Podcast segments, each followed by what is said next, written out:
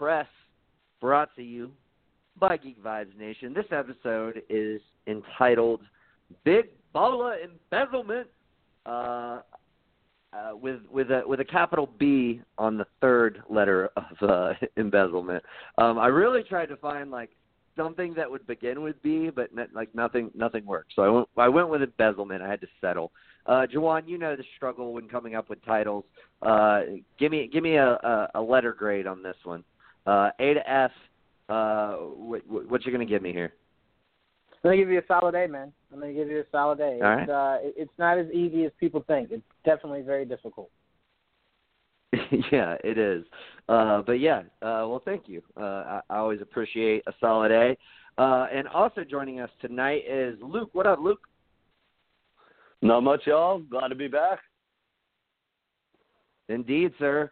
Uh, man, it's been a while. Uh, it's been over a week. Uh, of course, we, we took last Thursday off to uh, enjoy the first day of March Madness, and we'll get into uh, some of our tournament takeaways. But we do have some some uh, news out the gate before we get there. Um, starting with Lonzo Ball. Um, we try so hard to get away from talking Lakers, but inevitably, somehow, it just always comes back to the Lakers or somebody on the Lakers. Um, but anyway, so Lonzo Ball uh, recently made the decision to remove co-founder of Big Baller Brand, Alan Foster, uh, after he could not account for 1.5 million missing dollars from both the company and Lonzo's personal funds.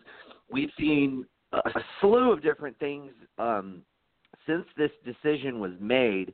Um, now, for a little context here, uh, it, he actually came. He's a he, he's a family friend, um, and actually came to be a family friend because uh, Lonzo uh, was friends with his son, um, and that's like you know how he was able to ingratiate himself into the Ball family. Um, so uh, so that I mean, it seems like from everything that you know that I've read uh, that you know, I mean, he he has been around for a while now.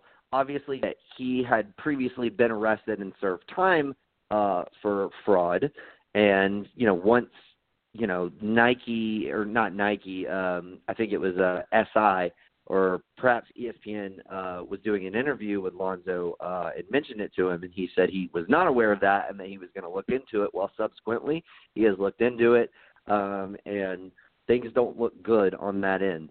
Um, now, to further this story, uh, we had like an Instagram post and then a response um, from LaMelo, uh, maybe indicating that Lonzo won't be with Big Baller Brand uh, or will maybe um, you know uh, close up shop on Big Baller Brand and sign a deal with Nike.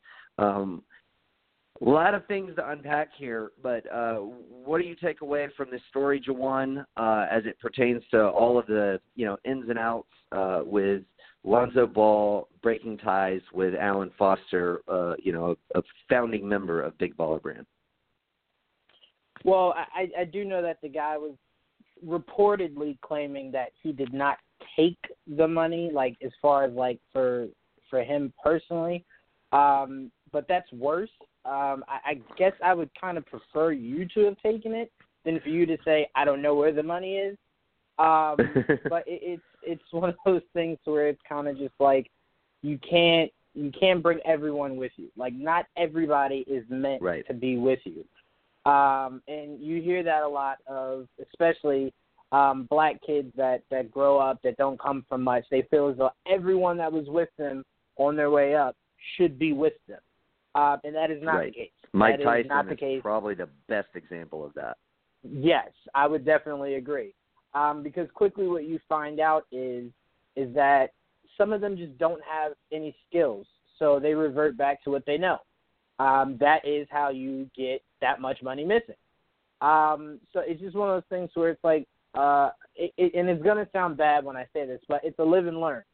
Um, and the reason I said it sounds bad is because the you learning from this means you just lost millions of dollars. Um, but it's still a valuable lesson to to you know to learn definitely. But I will say, as far as Lonzo going with Nike, I believe um, is who he was going with. Yeah. He kind of didn't do That's- himself that's- any favors. Not been confirmed. Ahead, I'm sorry. But, uh, that's the speculation as of now. Right, that he might be with Nike. Um, I- don't think he did himself any favors for two reasons. One, you came into the league when a lot of these shoe companies wanted you, and you could have just robbed them blind. Um, and two, you haven't played up to being drafted as high as you were. Like there was a lot of talk um, of Lonzo being, you know, such a gifted passer, such a a great player, a team guy, and everything, and he's kind of fallen flat. Now, again, for whatever reasons, whether you want to say injuries or just kind of meshing with teammates, whatever. Um, so to me, if I'm Nike, I'm lowballing you like crazy. Oh, um, hell yeah. To me, it's like that's what every shoe company is going to do. One, because you made us look bad by starting your own shoe company, and two, it's not like you came out of the gate like LeBron. So it's like, what do I need to pay you a crazy amount of money for? It's not gonna, it's not gonna make itself up. So there's not a bunch of kids out there jumping to buy Lonzo.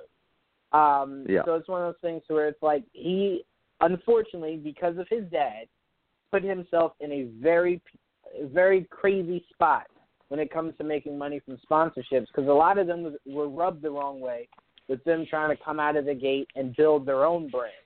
Um, and now it kind of seems like now that it didn't work and you're not generating that income, you need us. And whenever that is the case in business, you will never come out looking good. Yeah, and it's funny that you mentioned the injuries because I mean there has been some reporting that would suggest that you know Lonzo's had three uh, different ankle injuries, and there has been some reporting that maybe he is not, you know, his his feet and ankles aren't as protected as they should be um, by the shoes that he's been wearing, uh, which you know he often wears the Big Baller brand shoes. Um, now he has said he feels like perfectly comfortable in them, no discomfort. Like he he likes them just fine.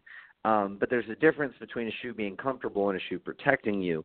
Um, I I don't. I mean, obviously, none of us know you know what what the deal is there as far as if if those shoes may or may not have contributed to his injury. Um, but obviously, it's something that the Lakers uh, front office has had some concern with um, you know, since they brought it up. And, you know, ultimately Lonzo uh, said, you know, he was cool with whatever. Like if they wanted him to wear different shoes, he would wear different shoes. It wouldn't, it, it would be fine with him. Um, which I think, I think Lonzo has done a really good job of being a team guy. I think he's been a um, surprisingly um, like very solid defender in the league. Obviously, his injury concerns, um, his inability to consistently make jump shots or free throws, um, those are obviously very concerning things. Um, but I would agree with you, Juwan. I I don't think I don't see any way in which he gets the bag that he could have gotten had he just signed the deal. Um, you know, coming in because there was so much hype behind him uh when that happened and the fact that you know he basically deferred to his father and put his father in control um or let his father have control there rather um didn't do him any any service any services um and i think he's kind of starting to see that now um of course you know before he inevitably parted ways with foster um kind of again deferred to his father to to try and figure um figure out the situation which I guess it would either appear that um LaVar, you know, said, "Hey man, maybe we should split with this guy," or Lonzo, if you you know want to read into his post of um him being his own man, uh made this decision for himself. Um but anyway you cut it, I think I don't I don't want to focus too much on LaVar because we don't know all the ins and outs. But anyway you cut it, I think that Lonzo cutting ties with his dad, such close ties with his dad, um, probably bodes well for him, uh, both in the short term and in the long term, and honestly in their own relationship. Because you know, I mean, it, it, you I don't feel like you can really blame your son for wanting to make you know, make his own way. Um, I, I mean, I, I feel like LaVar is a good father. I feel like he does care about his kids a lot, and if if he if he's the guy that I kind of peg him as, um, then I would think that he wouldn't be that upset about that. Um, and that's better than, you know, essentially not letting that happen and then ruining your relationship with your child. Um, so I, would I mean, say, I, Nick, I, yeah, No, I was just gonna say I would say part of the the thing that that is gonna that ended up hurting them uh on the back end is if LaVar had have done it to where he did a partnership with one of these uh big shoe companies. Like did a partnership to where obviously he's out there running his mouth and, you know, Lonzo's backing it up with his game. Uh what you could have done is once you've built your core fan base, like you got a bunch of people buying the Lonzos and stuff like that, that is when you take the genius idea of saying, you know what, I'm going to use all this money that we've generated through these shoes, and I'm going to start my own company. I'm going to start doing our own Sure. shoes and stuff like that. Because that way, you've learned how the shoes were made. You've learned, like, you've made, you know, partners and stuff like that. So it would have been an Correct. easier transition for you rather than starting it on your own. Then when it failed, and then Lonzo looked to go to an actual shoe company, they're all like, dude, we just saw you fail. Like, we know you need us. So, yeah, here's right. two million dollars instead of the maybe ten he could have gotten when he was first drafted. So Mm, Right. that would be one of their biggest mistakes.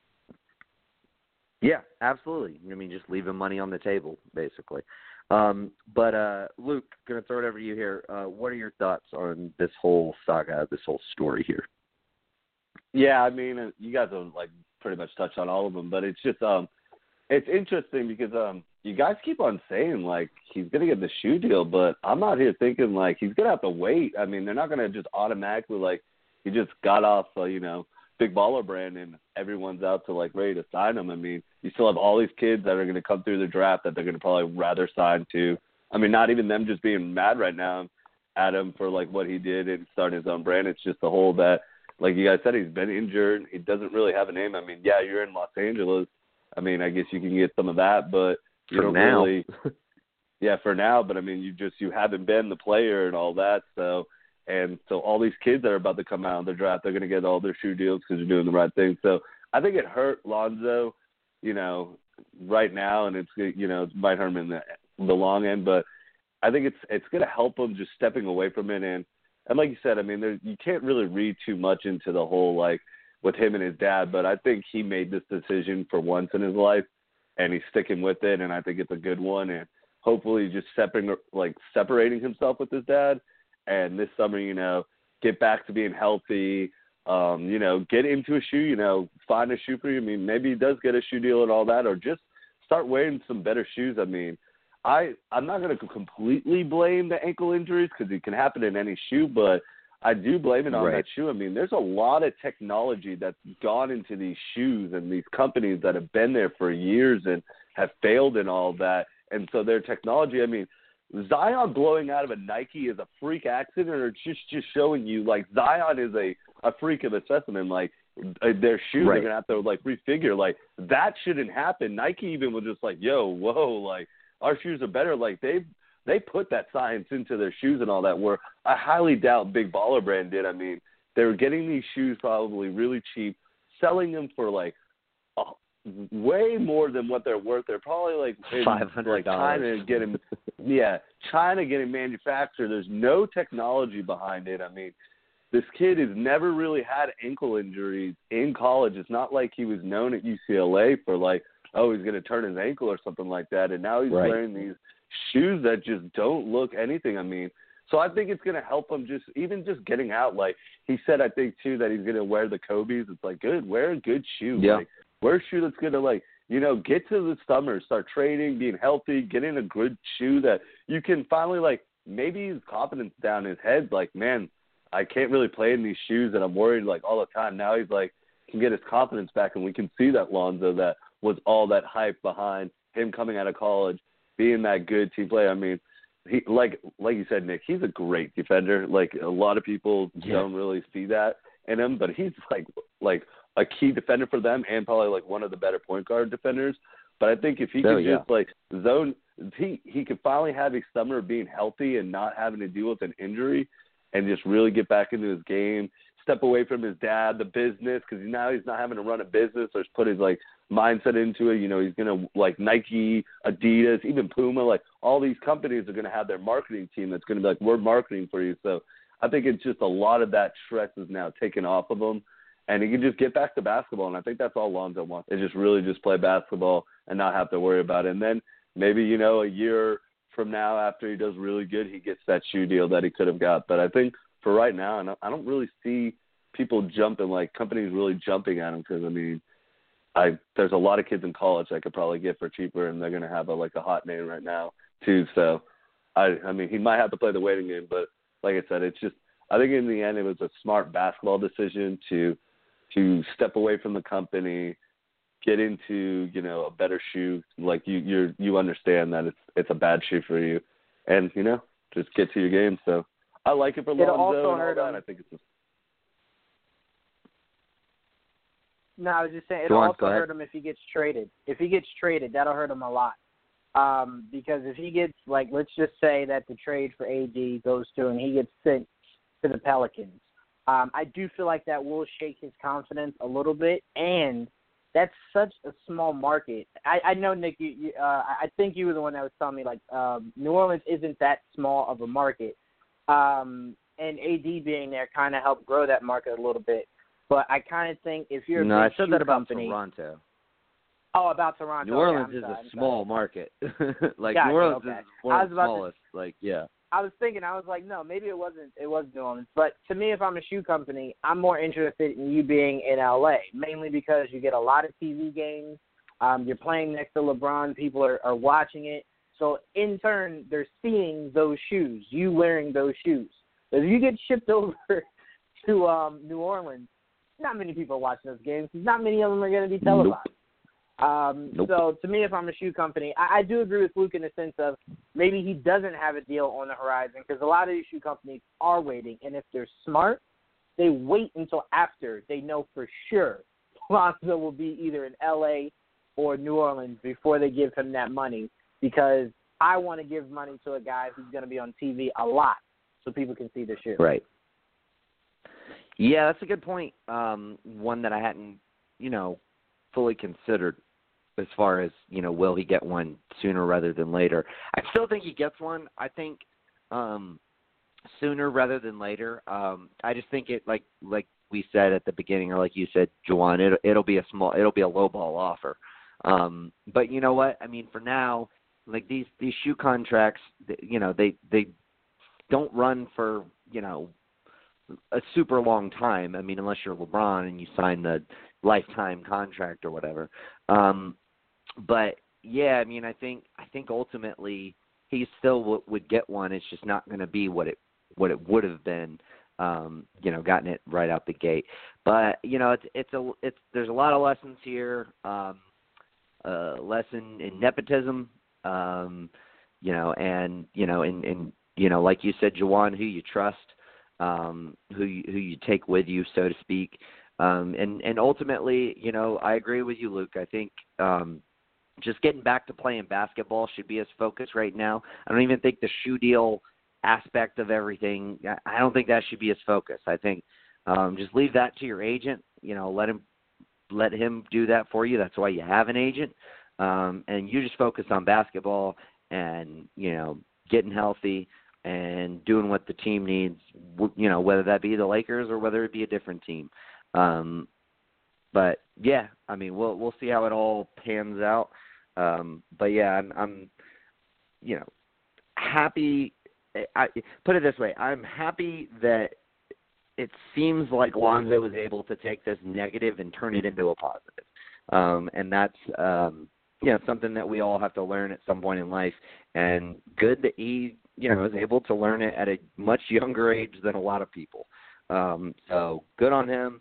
Uh, we're uh, we're rooting for you, Lonzo, um, and uh, you know keep your head up and you know like do your thing, whatever it is you want to do. If you want to keep Big Baller Brand, do it. If you want to sign with Nike and they want you, do it. Like, um, but you know, definitely make your own decisions and um, you know that's that's you know what he what he what he's got to do at this point. Um, anyway, let's move on. Uh, only spent 20 minutes talking about uh, a Lakers topic, so nice. Like we we we, we shaved that down a lot from the last last couple of weeks. We brought it brought him up. Um, let's talk about an actual Western Conference playoff team. Uh, we we talked about it last week about how McCollum um, had suffered an injury and would miss some extended time. Um, now we got even worse news coming out of uh, Portland. Jusuf Nurkic will miss the remainder of the season after suffering a broken leg against the Nets on Monday. Man, this fucking sucks. Like this is um I mean, of course, sucks for Nurkic. Nurkic is having the best season of his career. He's arguably been the second best player on that team this season. Um, you know, I mean, McCollum's kind of had a down year, and he's had a really good year.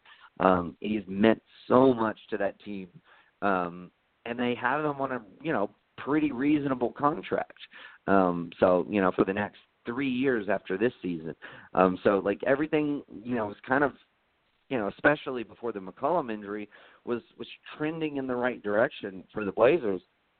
And in the last ten days, you know, everything seems to kind of be falling apart and setting them up for another first first round exit um, again this season.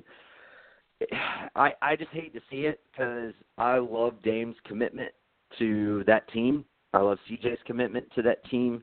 Um, they haven't always made made the best decisions as far as how to utilize their um, you know their their cap and their um, their uh, their money in free agency, which is unfortunate. Um, they are hit or miss with draft picks, as are every team. Um, but you know, that I, I still feel like Zach Collins should pan out to be a pretty decent pick. I thought he would have a better season than he's had this year. Um, but he's going to have to step up. Obviously, you have Kanter, you have Meyers Leonard. Um, what do you make of this injury, Luke? And and what do you think they need to do in the short term? Obviously, they're going to have a a big playoff series coming up. Um, how would you handle the absence of Nurkic in the short term with the guys that they have in their rotation? No, I mean it's absolutely devastating. I mean, I was watching it last night, especially like right at the end of the game too, just like, oh man, just hard to stomach. I really hope he gets back, you know, to you know, to his health and everything He comes back, you know, stronger than ever. It's just it's it's tough to see an injury like that and like you've been saying, just for a playoff team that was making a push, I mean, Portland's definitely one of those teams that was trying to like get home court advantage and all that and or like keep it or be one of the higher seeds and all that and just to get this right at the end of that, I mean, they're probably gonna miss CJ for the rest of that. I mean, they should just miss him for the rest of the year right now. I mean, I know they pushed it back five more games. Might as well just sit him. But I mean, it's really tough how you're going to be able to manage those minutes. I mean, he really had a lot to do with this uh with this team, like you were saying. I mean, he's been way more involved. I think that's kind of been a little bit tough to CJ's game because it kind of diverted from making it just a Dame CJ team to like maybe more Dame and put uh, you know start involving him a lot more so I think that's what too. So maybe you know this could be a plus side for CJ. He definitely needs to come out in the playoffs and all that, and step it you know step it up and all that. But it's gonna be it's gonna be tough for them. I mean, it's good that they got Ennis Kanter um, because he's a he's he's a big pickup. I mean, he's not gonna be able to just jump in and get those minutes, but at least he's he's a big body who can get you rebounds and um possibly like 12 points, but he's definitely going to get you a lot of rebounds and all that. I mean, now you can possibly see a lot more out of Collins. I mean, you guys have been a lot more higher than um, on him than I ever have. So maybe we Very we true. can finally see what he what what he's finally capable of. I mean, this is going to put, but it's it's just t- it's it's going to be tough, man. I mean, right before the playoff run and all that, the the whole team's basically going to have to you know change their their game set. I mean, what their whole game plan too. I mean, it's going to make it easier for teams too, especially if CJ's not a 100% coming out of the gate for teams to definitely, you know, game managing and like what they're going to do. I mean, definitely double Damian and be like, no more Damian time, no more, you know, we're not going into that and just double up on him and make the rest of the team beat him. I mean, I'd be confident of that. I just, I don't want to see another four and like you know them just lose four straight uh, and get swept, or even just like even winning one. I mean, I, I've always believed Portland's a better team than what they they end up like panning out to be in the playoffs. And like you say, I just Dame's been so committed to this team. I think everyone has, and the whole city. And like you know, the they thought the I mean, I I felt strong that they could definitely get into the next round of the playoffs, but it's going to be tough at this point. You know what they're going to be able to do, who they're matched up against. I mean, right now it's against Utah. I mean that's it's still a good matchup for them because you know they they do have Gobert, but I mean what we saw last year, what teams could do to him in the playoffs, and when you put you switch off them, so you're going to be running small, but it's going to be tough. I mean, it just you you never want to see this for a team right at the end of the year that is actually in the playoffs and they were actually playing for something. It was not like they were just like kind of playing the game, coasting, and didn't care. I mean, they're they're playing for a better seed and all that, and just just devastating. Yeah, I mean, they, the three seed was you know theoretically within reach, um, but they definitely looked like they were had the four seed. They definitely looked like they had home court advantage, um, but I mean, I just don't see that happening at this point. Jawan, your thoughts? I I haven't seen the injury. Um, I don't want to see the injury. Uh, injuries like this, um, Nick. I believe me and you were uh, me and you were talking about this before. Seems more common. Um, you know, whether it's college or or pros, it seems more common in the past ten years than I remember, like any time before. Um, and it's just scary. It, it, it makes it scary to to watch some of these games because um, these are gruesome injuries. Like this isn't like oh a guy fell on his back and, and you know he had to be carted off as like he fell on his back wrong. Like this is like no like legs going wrong ways and, and, and stuff. So um, it, it it's tough. It, it really is because obviously you don't know when it could happen. The Gordon one was was a shocker. I actually saw. I yeah. think it was the the Louisville game um, that college game where that kid Bone I think came out. Like I saw that live, and yeah. that really just made me just. I was like, I don't know if I could watch games like this where this stuff can happen. like it looked like Mortal Kombat. Like it was crazy. So yeah, that was just uh, you know it's truly unfortunate. But uh, as you were saying, Luke, before of um, hoping everything works out, I think, and Nick, correct me if I'm wrong. They said the surgery was a success and there was no structural damage um, to, yeah. to any bones or anything. Um, so he will have a, a, a, a full recovery. Um, probably won't come back for start of next season, but he will play basketball again. So it wasn't one of those, you know, will he ever play basketball again? It seems like he will, but it'll be a Gordon, Paul George kind of thing. Um, but yeah, I, I don't, I don't know. I kind of, Luke, you kept saying like, you know, um, you kind of don't want to see them swept again. I'm going to be honest with you. I kind of do purely just to keep showing Dame Dame like this. You can't do it here. Like they they aren't able to surround you with enough. You should look to go somewhere else. I don't want Damian Lillard to start to come. out. Uh, you know, once he fully enters his prime, I don't want him to spend his full prime uh, years on a team that can't. And I'm not saying won't or don't they can't find uh, good enough pieces to put around him. Um, I mean, honestly, if, if I'm Portland, there's a chance CJ can't come back. Obviously, you just lost uh, one of your big men. I know you guys are going to say this isn't going to cure anything, and I agree, but just to kind of appease Damian Lillard, I would see if Melo would be interested in just coming coming on for for the ride of the playoffs. This is show Dame like you're trying to do something. Like you're not just going to yeah. watch them, you know, get get booted out in four games. You want to show I them that I you're would committed ask to doing something. Oh no no no! I, I agree with you. I, I do agree with you, but it's something that I'm saying I would I would discuss. Bring like, to it the wouldn't Be a thing of Yeah. right. I wouldn't feel comfortable going into the playoffs with the roster that you currently have, with everything being kept intact.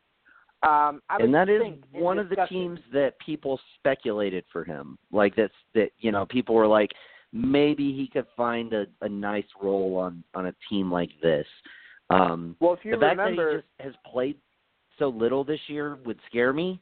Um, Mhm. but I, I don't know. It, it, it's like why not?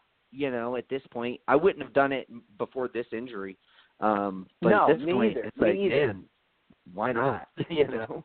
I mean, because at this point you look at it to where, and don't forget, Nick. Remember when Melo, I think, was a free agent or was um on the trade block from the Knicks.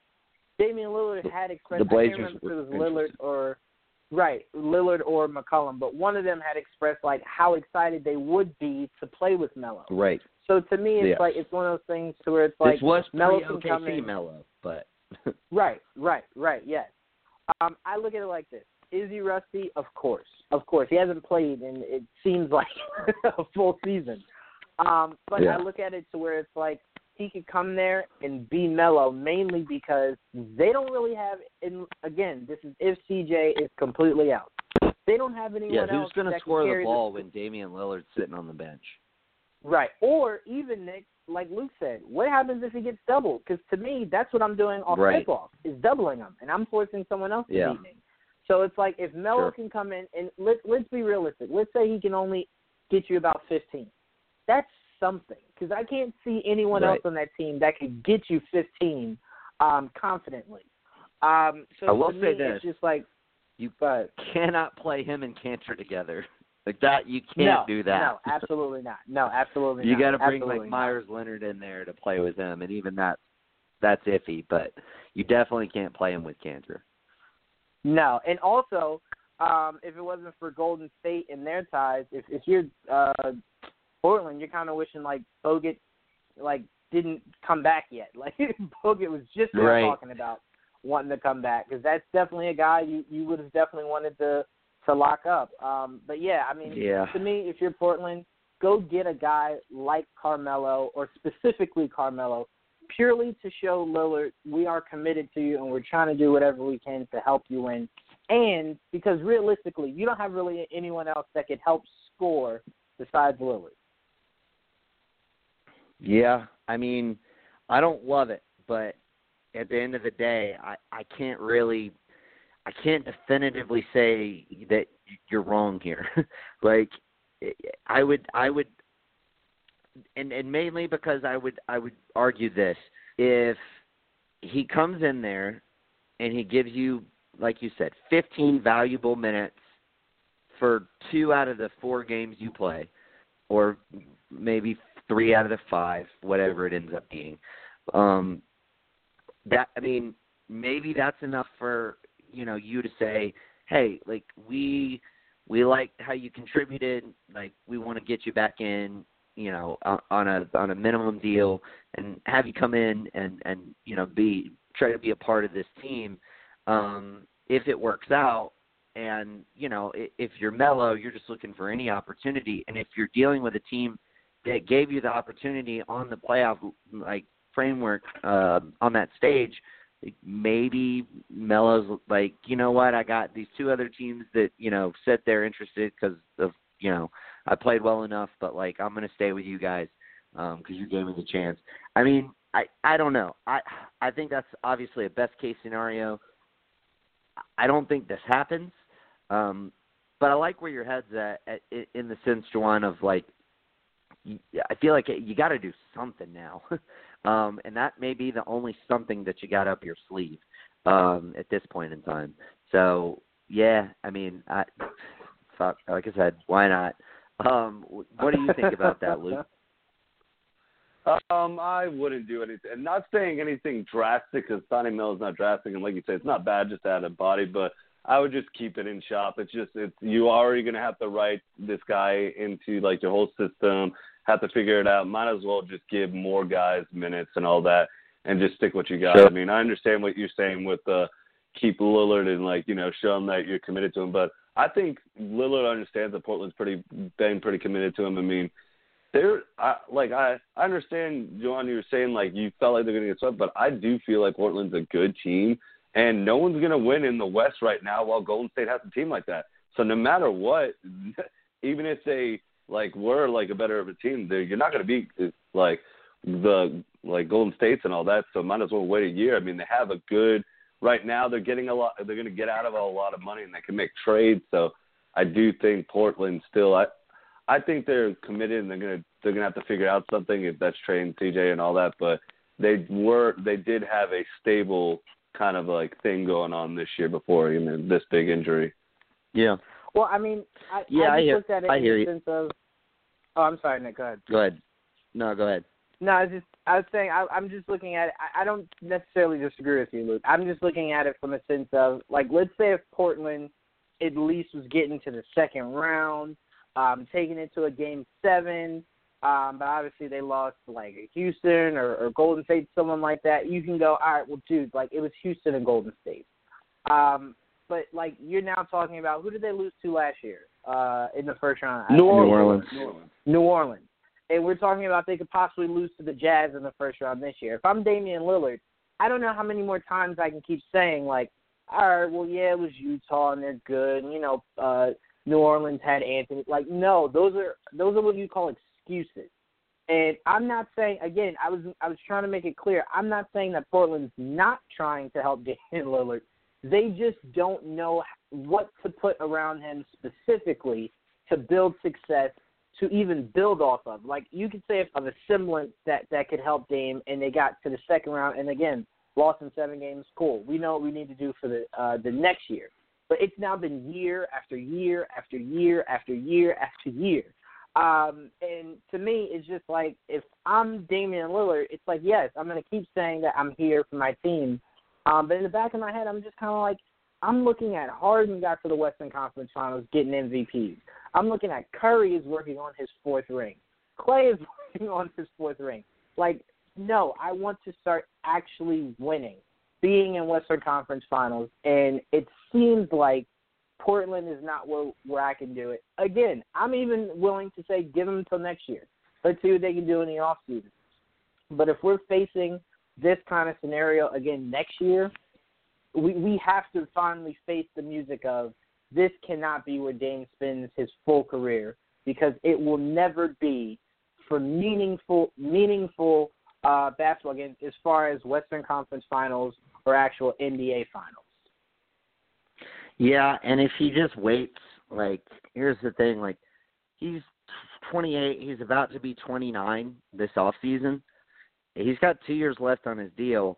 Like he's going to be 31 by the time he's a free agent again. Um and can choose where he wants to go. That, at that point, it's like, dude, that's a little too late. You know, um, that's when we start to see the turn, if you will, for for your average player. Um, like he he's this is these next couple of years are basically it. So, you know, it, yeah. I mean, if he doesn't, I mean, I feel like this this year is maybe a bad example of it. Um, of course, KD leaving can you know shake things up, make some differences. Um, but it's it's nevertheless it's still going to be tough. I mean, it's Portland's always been, you know, somewhat of a, a difficult market um, to uh, to you know get free agents to uh, come to, um, and they you know still have money, a lot of money on the books next season, uh, 126 million dollars, um, and that's you know without Al Farouq Aminu, Rodney Hood, Seth Curry. Um, and Jake Layman, who's been playing pretty well for him this season. So, yeah, I mean it's it's tough. Um, I mean, I, I ultimately I, I like the fact that he is so committed to the team, um, and at least it's not a situation where it's like Charlotte, where it's like Kemba's so committed to the team, but they can't even make the fucking playoffs. Um, so at least it's not on that level. Um, but at the same time, you know, I mean, you don't have you don't have very much longer um, to to to you know make things work. And you know, I mean, if he could find himself um, via trade going to a team like the Lakers uh, and, and you know playing alongside LeBron, um, we've seen that that matchup work in the past with LeBron and Kyrie. Um, you know, and and Portland can get back a lot of young pieces. Um, you know that that could definitely be beneficial. And there's other teams out there as well. I mean, you know, for instance, if if Boston, um, you know, loses Kyrie, maybe they, you know, take some interest at, at going out and getting Damian Lillard. Um, and maybe they don't have to do a full rebuild. Maybe Boston's like, you know, we'll send you Gordon Hayward um, and you know some draft capital, uh, so that way you can still have like a good player to pair with McCollum and still get draft capital. Um, you know, these are just you know theoretical possibilities, but um, it would be nice to see him on a on a legit contender. And even if KD leaves Golden State, I still don't feel like I would consider them a legit contender. Um, I just I don't feel like they're at that level. Um, so yeah, I I mean I I totally hear where you're coming from there, Jawan. Um, but uh, Luke, do you have anything else you want to add before we move on?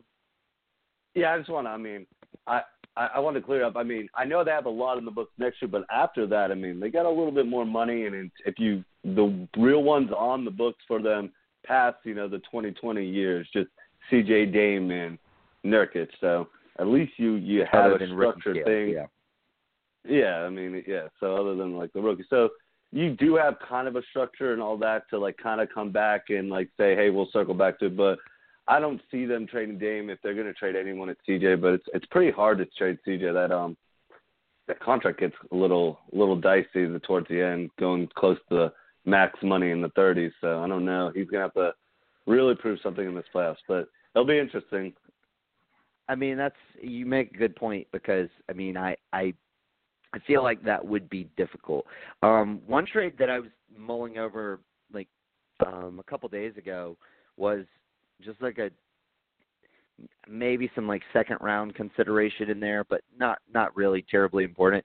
But just like an Evan Turner for Kent Bazemore swap um, in the off season. Um, the Hawks could use a backup point guard, um, and Evan Turner would fit that bill um, much better than uh, Bazemore does. Um, the Hawks have a lot of wing depth right now, and I suspect they'll probably have more um, after the draft. Um, so you know, I think that could help you know the Hawks out. And if you're the Blazers, getting a guy like Bays who can play, you know, sort of your backup two, but also give you some minutes at three in a small ball lineup with Harkless at the four. Um, I I don't know. I think that may make a lot of sense. I mean, you're basically I mean, I'm not saying it's making your team a whole lot better, but it's at least at least giving you more positional versatility, um, and it's giving you uh, maybe a little bit more of what you need as far as um, both defensively and I mean, don't get me wrong, Bazemore is not a great shooter. I think last year him shooting 39% from three is is kind of an anomaly. Um, I, like that's by far the best season he's ever had from three, and this season hasn't even come close to that. Um, but he's still a much better shooter than Evan Turner. Um, so I don't know. I feel like that could be a win-win situation um, for for both teams. Um, but yeah, I mean it's just it's it's tough to make trades. Though you know, I mean, here's the thing with Evan Turner, Mo Harkless, uh, and Meyers Leonard all becoming expiring contracts next year that makes it easier to to move money around. People, the teams are much more willing to trade for expiring contracts, um, you know, than than uh, you know something they have to commit to for two or three years. Um, so maybe that helps. Maybe that puts them in a position to where they can make some kind of move, um, you know, to just to kind of have you know almost like a last ditch effort um, before Dame and CJ go into their final years. Uh, you know, on on you know on the books. Um, you know, I I don't know. I think that could make a lot of sense. Um, you know that that they where they haven't been willing to pull risks like that, um, maybe they will as those contracts um, you know get get closer to the end um, you know of the agreement. So, but yeah, I mean, a lot lot of things for them to figure out this off season, and we'll talk about that ad nauseum when we get there. Um, but let's uh, let's jump uh, ahead uh, to the NCAA tournament. Uh, I just want to keep this kind of broad. Um, like I don't want to go on any big spiel here. I'm sure the majority of our listeners watch the games or highlights or whatever. Um, and if they didn't, they probably don't care about him because they're NBA guys.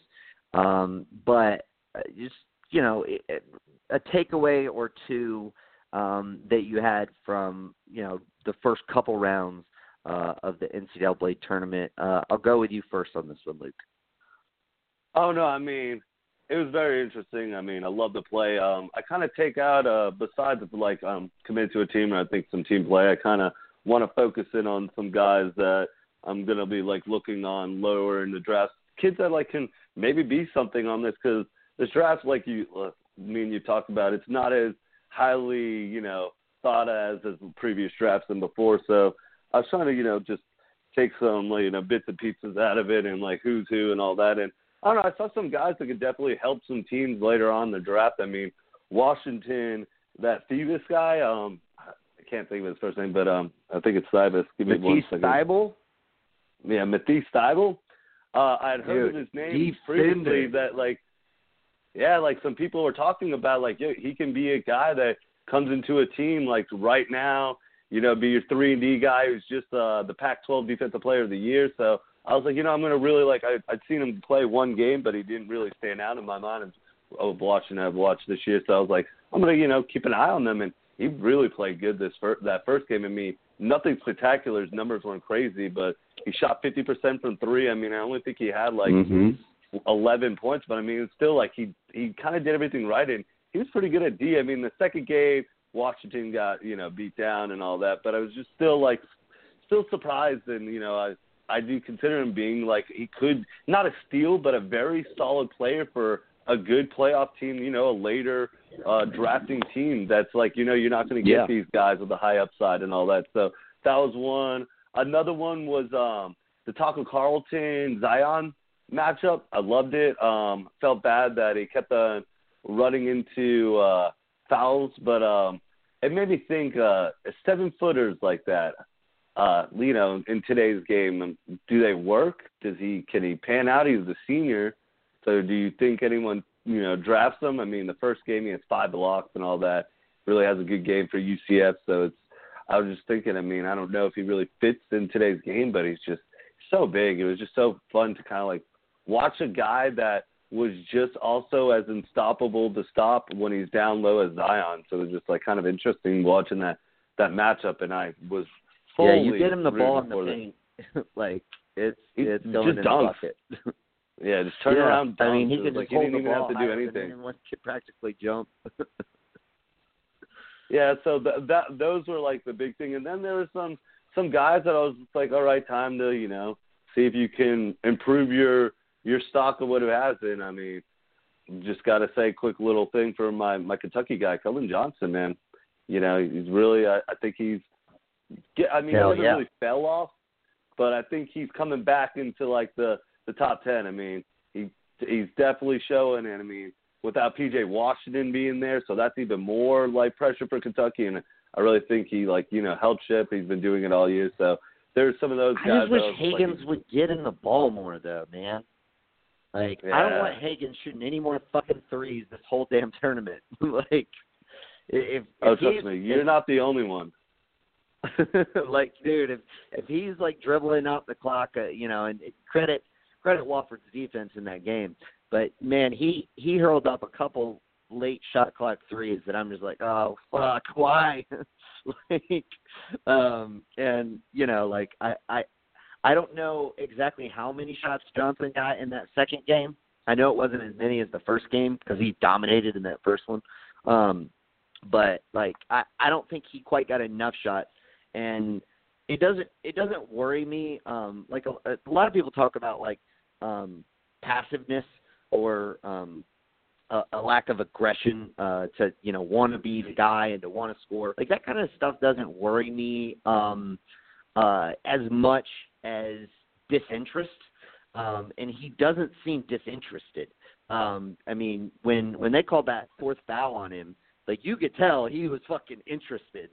Um so like he, he doesn't strike me as like an Andrew Wiggins type who's just like coasting and not paying attention and you know uh just doesn't seem all that interested in in getting better um but yeah I agree with you man I I, I like that shutout cuz I mean you know I've been high on him all season he's dropped a dropped a little bit on my board I think I had him at seventh still when I actually sat down and did my big board, uh, my most recent one, the volume three, um, maybe eight. I can't remember exactly, um, but he's still up there, man. I mean, he's got the right build. Um, he shoots really well. He's a good shooter, um, and that's you know something that you know all teams need and all teams want. And I mean, you don't have to be any kind of genius to to figure that out. I mean, you can literally just pull up his fucking stats. Um, you know, he, he's just a very um, seems to be, uh, you know, based on his stats, a very reliable shooter. Um, and you couple that with, you know, his his build and his frame, he's got all the intangibles for sure. Oh yeah, I mean, I just love it. Then one more quick thing. I don't want to keep on feeling like a lot of topics because I know there's probably some things. That, but um, another player that I'm interested in if he could be drafted and what he can do in the league is Fletcher Magee. I mean, he sets the NCAA record for the most threes. Do you think he can pan out? Not not going to be a JJ Redick, but do you think he's going to pan out and maybe make the league, or is he going to flake away and be a Jimmer Fredette that you know never does anything? I mean, had a terrible yeah. game against Kentucky, but it definitely interested me. I mean, a guy that sets the NCAA record in threes and the way the game is going with you want three point shooting. I mean, he doesn't. I don't really see any more upside than that. But I mean, does he have a shot in the NBA? Uh, I doubt it. Um, I mean, you never discount someone who broke that kind of record, um, but you have to look at the context surrounding it all. Um, who he's playing against, what he's done when he's played against quote unquote elite teams, or just like you know, not even elite teams, but just you know, um, like decent, like good teams, uh, athletic teams. Um, and he has not done well when he's played against athletic teams. I think you know, obviously we saw the Kentucky game. I think he had two or three other games uh, this season where he played against. I think I think Wofford played Florida State at some point, um, and a couple other games, um, and and he did not fare well in any of those games either. Um, if you can't fare, and and now again, all about context. You know, a lot of the rest of his team doesn't have the athleticism of the other teams. Um, so you know, you would expect him to have trouble creating his own shot. Um, and you know, what is he? Yeah, I think he's six four. Um, so like maybe he could be, you know, a, a, a shooting guard um, off the bench in the league. You're not necessarily looking for him to handle the ball like you wanted Jimmer to do. Um, so you know that maybe helps him a little bit, but I don't see it. I I, I don't see him I just don't see him having the athleticism that you need to be good in this this league. And I mean that's the thing that's very underrated about players like JJ Redick and Kyle Korver when he was um you know uh, obviously in his prime. Um he you know he, they they just they had very good athleticism. Um you know, for white guys. I mean, we'll just be honest here. Uh, and like, I don't see that from this kid, unfortunately. Um, now, I mean, I could be wrong. Um, I kind of feel the same way about Tacko, man. Um, I don't see him panning out to be um, in the league. It, it, it's just very rare nowadays that a guy of that size um, ends up making any kind of impact. Um, the the clearest you know picture of that uh, right now is obviously Boban. Um, but I mean, we see like Boban's um, incredibly efficient, um, but he can only stay on the floor for so long. Um, and he's got kind of he's a lot fuller. He's got like a lot fuller build um, than than a lot of these other guys that don't pan out. Um, I think they're interesting. I would definitely like to see them. Um, I don't think either one will get drafted. I'll definitely look forward to seeing what summer league teams they end up on because we know I I would be damn sure willing to bet they'll end up on a summer league team. And if they end up on a summer league team and they show out a little bit, like that could mean you know a two way contract or at the very least the you know some some run in the G League. And then who knows? You know, I mean, there's always there's two or three players in every draft that everybody overlooks. I mean, look at Lonzo Trier. Um, everybody overlooked him, and you know he's fucking been great this season. Um, so, you know, we'll see. We'll see with those guys. I really do like Matisse Thybulle, though. I think he'll be. Um, I think he could go even late first round, um, as you were kind of insinuating, Luke. Um, I would love it. He falls to the early um, second round and the Sixers get him because um, I think he would be like kind of a perfect fit for them. Um, just you know somebody who can come off the bench and actually play some fucking defense. And you know, he's not a great shooter or anything, um, but they can work with him on that. Um, probably probably won't bring in Drew Hanlen this time, um, but you know they they could try to work in house with him on it. Um, but just having somebody who can play some defense, um, you know, hopefully they get Zhaire Smith back and he can provide that. Um, but you know, you, you can never have too many wings, and I think he would be um, would be a good a good pickup for them. Um, you know, I I think uh, he'd also be a good pickup for your Celtics, man. I don't know if they'd be willing to take him at 22. Um, that may be a little too early, but like, I mean, you, you couple like a, a, a basically have a have a bench of Marcus Smart and Matisse Thybulle, uh, like guarding the second units, and you know sometimes even the starting units. Like, ain't nobody gonna fucking score against that backcourt defense. So I mean, that would just be fun to watch. Like that would be night in, night, night in, night out basis. Like just fun defense to watch. I mean, I would I already get such joy out of watching Marcus Smart play defense. If you put Thybulle next to him, man, like that would just be, uh, that that'd be a fucking shit show. That'd be so much fun. Um, but uh, let's let's uh, let's wind it back in here.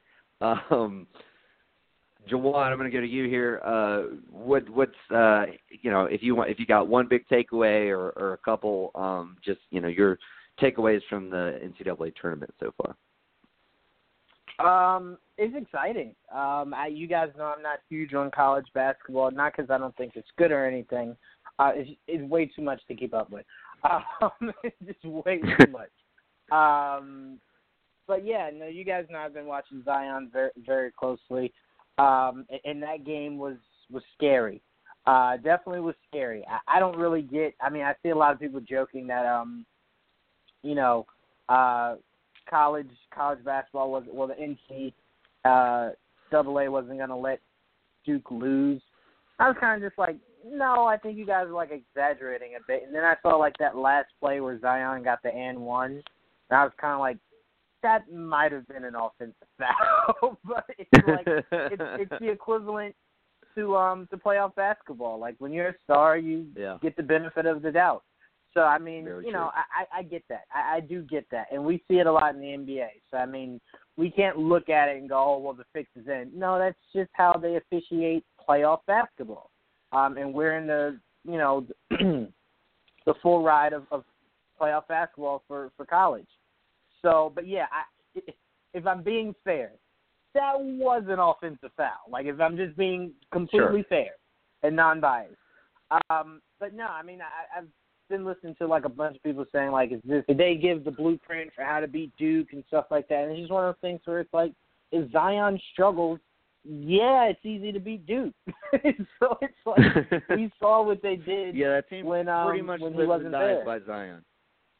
Right. And to me, it's like you saying that doesn't, you know, mean more or less for for that team. I mean, we we saw Cleveland a lot of the years with LeBron. Even when Kyrie and Kevin Love were there, we were kind of looking at that team like, no, they kind of live and die by LeBron. Like if LeBron like couldn't play four games, or if LeBron just couldn't buy a shot, it's going to take a lot from Kyrie and Kevin Love um, to pull that team through the, the playoffs or whatever.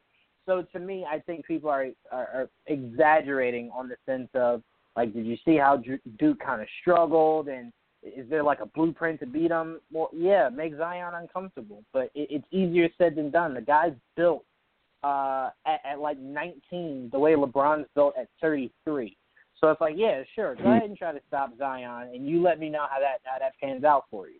Um, but yeah, I just wanted to say I am enjoying college basketball a lot more now that I'm doing the show with you guys, and like it, it's good to pay attention to it um, than ever before. because before I would just be like, oh, whoever the final two teams are, that's all I'm watching. Yeah. um, by the way, I think it's funny that uh, you know, essentially we're like, yeah, you know, if you can if you can limit Zion, if you can like if if you can like make him have to work really hard to get his buckets, you know, obviously that's that's gonna you know help you beat Duke. And and by like limit Zion or Zion not having like a great game. We mean like he shot 50% from the field, 3 of 7 from 3, 5 of 7 from the stripe, had 11 rebounds, 32 points, and only 3 turnovers with 4 assists and a steal. like like he's still fucking balling, dude. Like the the man is just he's incredible. Um but yeah, I mean that's the thing if you can make him uncomfortable though um, and and make those other guys feel like they got to step up to do stuff. Uh, I will give Reddish uh, a little bit of shine here. Um, he only attempted eight shots, but he was five of eight. Um, obviously, Barrett had like kind of the play of the game, um, and and he wasn't like terribly inefficient either. Um, in fact, the team wasn't terribly inefficient. I mean, 44.8% from the field. That's not terrible. It's not good or great. It's not terrible. Um, and uh I mean honestly Tre Jones, you know, was the the the most inefficient player uh in the game. Um one of 8 from 3 and just like Ashton Hagans I don't want Tre Jones shooting threes if I'm Coach K. That's not his game. He's not a good three point shooter. Um, definitely don't want him attempting eight of them. Uh, like give those shots to, to anybody else. Um, but the, the the sad truth of the matter is, um, th- like this team actually like outperformed uh in some respects than you know what they're generally usually capable of um RJ Barrett going 2 of 3 from 3 point range uh Reddish going 3 of 4 from 3 point range they've been wildly inconsistent all year um both of those are guys are hovering in the low 30s as far as their um three point percentage for the season. Um, so Duke is really fucking lucky.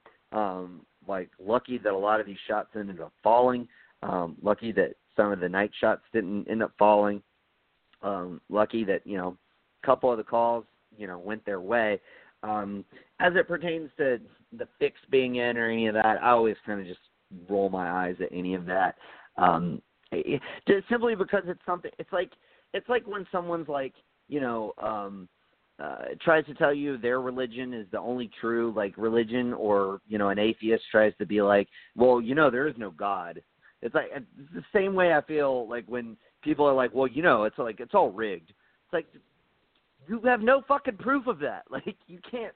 Like, so like I could sit here and be like, uh, yes, I agree with you, or yes, I disagree with you, but it's all a moot point. There's no reason for us to even fucking discuss it because there's no proof to be had. So you know, I I just I, I just kind of roll my eyes at it. Um, and you know, if you look at a game, there was a couple plays um, in uh, I want to say it was maybe the Kentucky game. Uh, it was either the Kentucky game or the Tennessee game. I can't remember, but there was like a, a string where one of those two teams, Kentucky or Tennessee, was like picked like had three calls go against them in a row, and I'm like, motherfucker, the fix is in, or some shit like that um, just jokingly, not actually meaning it. And then like right after that, they whichever team it was, we'll say Tennessee. I think it was Tennessee had like two calls that like should have gone the other way, go their way. And I was like, oh, okay, it was, oh, you know, it usually balances out, and that's how everything is. Like it, generally speaking, usually balances out. It's very rare that you get, you know, a situation where it doesn't, um, because it's just. But I mean, the refs are human too, so um, what what what I always find funny about the the idea of the fix being in for college basketball is, correct me if I'm wrong, guys. Isn't the whole fun of college basketball the idea of a Cinderella story, the idea of right. the the big name teams being knocked off for the team that yep, no really saw coming being the one that wins? Yep. So it's like if you're the NCAA, wouldn't you want Duke to have lost because that's the biggest, that's the more interest. Like people then go, well, if all the the big name Hmm. favorites are out, I want to see the who who of the little guys can win it. I think you would prefer Duke to have. I think this is the perfect scenario, honestly. I think you would prefer Duke to have almost lost, and so that can be your narrative um, if you're the NCAA, because Duke ultimately is still the most followed team. Um, and if you just bust 75% of people's brackets now, um, maybe people aren't as interested in as, as you know in watching. Um, but here's the thing, like for for that to be a thing, um, then it would basically have to be like the NCAA would have to be paying off these refs. Um, you know, and it's not like the same refs ref the the Duke game, you know, that every time. So they'd have to be paying off these refs and like paying them extra side money to make sure Duke wins.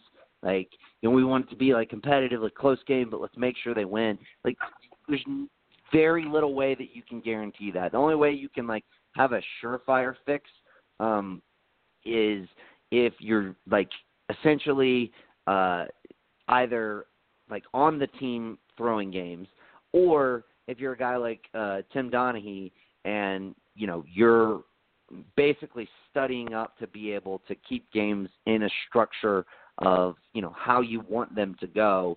Um, but even still, like that's really fucking difficult. It it it's it, it's more the simplest answer answer is usually the true answer, and to me, I I just don't buy into stuff like that. I just don't I don't give it a lot of credence.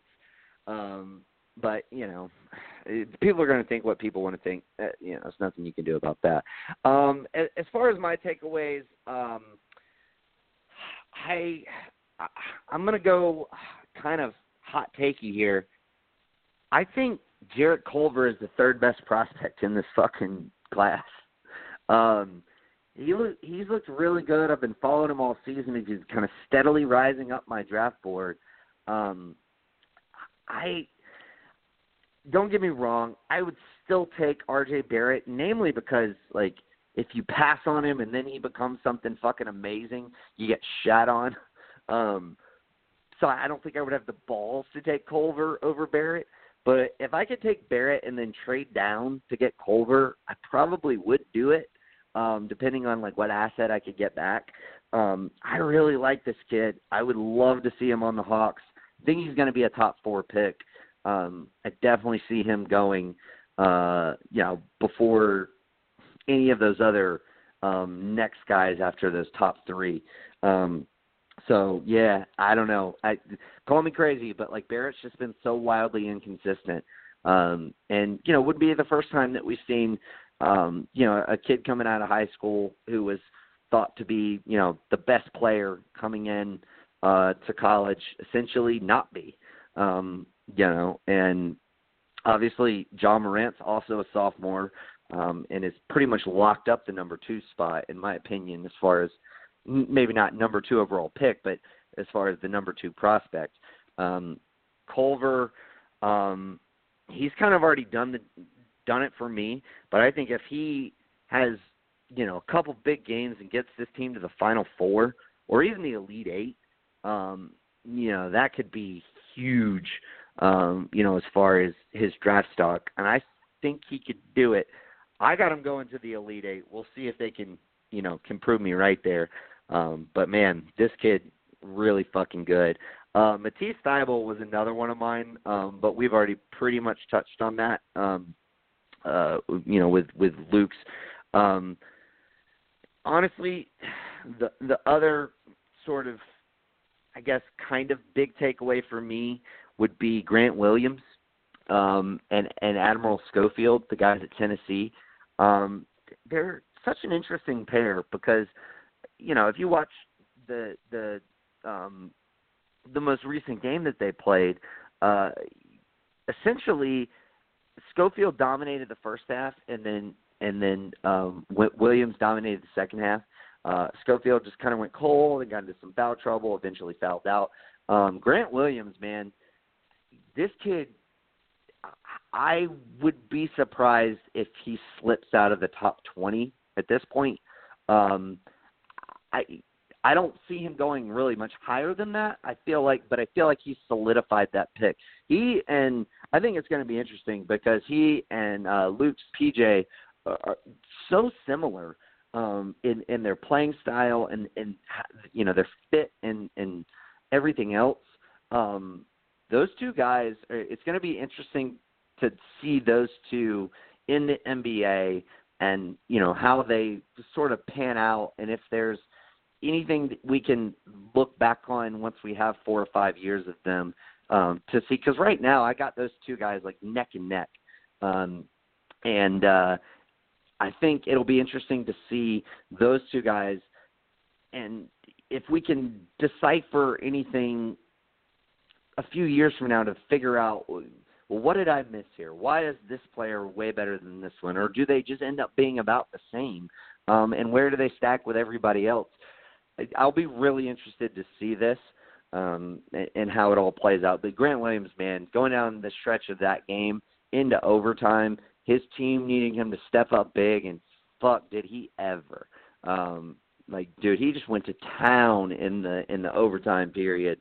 Um, and was basically just willed his team to victory. Um, it was a very, very uh, clutch performance by Grant Williams uh, of Tennessee. Um, so yeah, those are those are kind of my my standout things at the moment. Um, I do want to give a quick shout out to um, those kids over at Oregon um, and the kids over at Auburn. Um, you know, a couple a couple teams that I I did fortunately pick, and they well that I picked, and fortunately enough for me that they um, you know panned out uh, to make the Sweet 16. Um, kind of been you know overlooked by a lot. I think probably more people had Auburn going. Um, but uh, but yeah, both those teams, those those are probably the two hottest teams right now. Both won their uh, conference championships. Um, came into the tournament very hot, you know, very hyped. Um, not hyped by you know the outside, but hyped themselves. And man, they've both come to play. Um, that, that kid, uh, uh, Okiki or Okeki, uh, for Auburn, he looks like he's going to be an interesting prospect. I don't know if he's going to come out this year. Um, he may, you know, stay another year, um, but I think he'll be, um, you know, an early second round to mid second round pick um, if he does opt to come out. Uh, and I think he could be a really good player. Um, couple guys over at on Oregon King. Uh, I think he should stay. Um, I, I, I, I think it'd be a mistake for him to leave now. Um, and I like this Wooten kid. I, you know, I, I had him on my board earlier this season, and then he kind of got a little rusty throughout the year.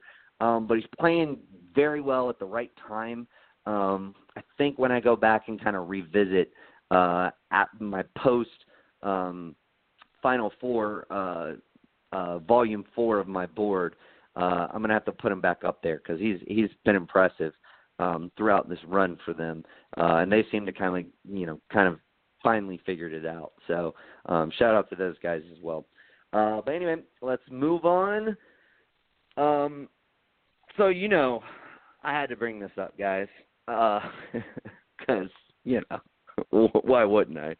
Um, so after a buzzer beater finish against the Philadelphia 76ers, Trae Young got a few shout outs uh, for Rookie of the Year from Donovan Mitchell, Kyle Kuzma, and Blake Griffin.